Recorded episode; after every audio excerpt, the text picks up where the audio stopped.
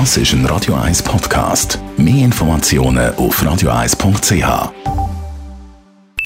Die Morgenkolumne auf Radio 1 präsentiert von Jackpots.ch. Das Online-Casino der Schweiz. Jackpots.ch. So geht Glück. Matthias, guten Morgen. Morgen. Guten Morgen miteinander. 78 Medienjournalistinnen haben in einem offenen Brief protestiert gegen Diskriminierung.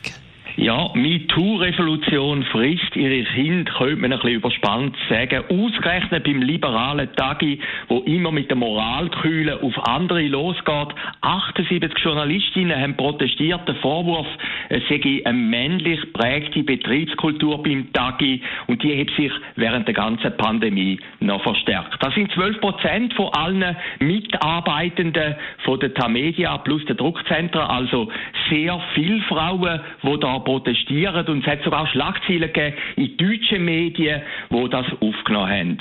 Positiv muss man bemerken, der Chefredakteur, der Arthur Rutishauser, hat sich nicht versteckt, ist an die Öffentlichkeit gegangen und hat gesagt, das sei wirklich schlimm, wir müssen das untersuchen und man ist natürlich jetzt gespannt, wie die Untersuchung rauskommt.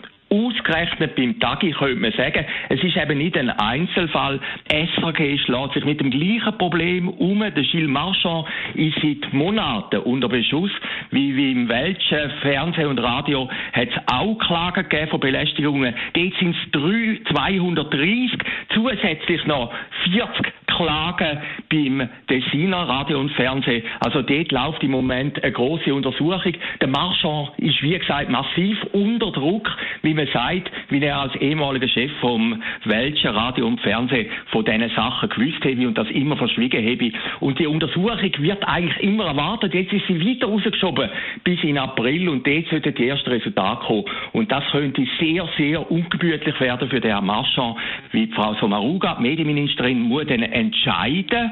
Und ich würde jetzt schon sagen, ich glaube, die Chance, dass er im Amt bleibt, ist momentan unter 50 Prozent. Schauen wir über Grenzen. Es ist also eine globale Bewegung, die da stattfindet. Auch der Bildchefredakteur, der Julian Reichelt, steht unter Druck. Es habe auf seiner Redaktion bei der Bildzeitung die Belästigungen gegeben gegenüber Journalistinnen. Dort sind es ein halb Dutzend, die klagen. Und dort ist auch schon eine Untersuchung intern angeordnet worden. Der Reichelt verteidigt sich. Er sagt, er sei absolut unschuldig. Er habe nichts gemacht. Aber Ausgang auch da offen. Was lernen wir daraus? Wenn sich so viele Frauen beklagen, ist sicher etwas dran. Vor allem in wirtschaftlich schwierigen Zeiten braucht es auch ein bisschen Mut, dass man eine Unterschrift ansetzt. Das Zweite ist natürlich, Gefahr ist, dass plötzlich anonyme Aussagen kommen, die vielleicht gar nicht so stattgefunden hat. Und der Druck besteht natürlich bei den Medienhäusern, dass ein Schuldiger eben, vielleicht wie beim Fall Marchand, gefunden werden muss und dann eben auch ein Exempel stationiert wird.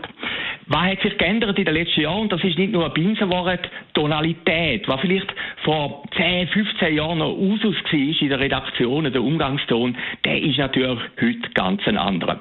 Was ist die Konsequenz von dieser Geschichte? Zum einen natürlich könnte ich mir vorstellen, dass unbequeme Frauen, und das ist eigentlich eine Reaktion, wo man vielleicht auf der anderen Seite gar nicht so erwartet, dass die in Zukunft schwieriger hat, dass Medienhäuser die aus Angst vor möglichen Konsequenzen, wie wir es jetzt erleben, gar nicht mehr einstellen.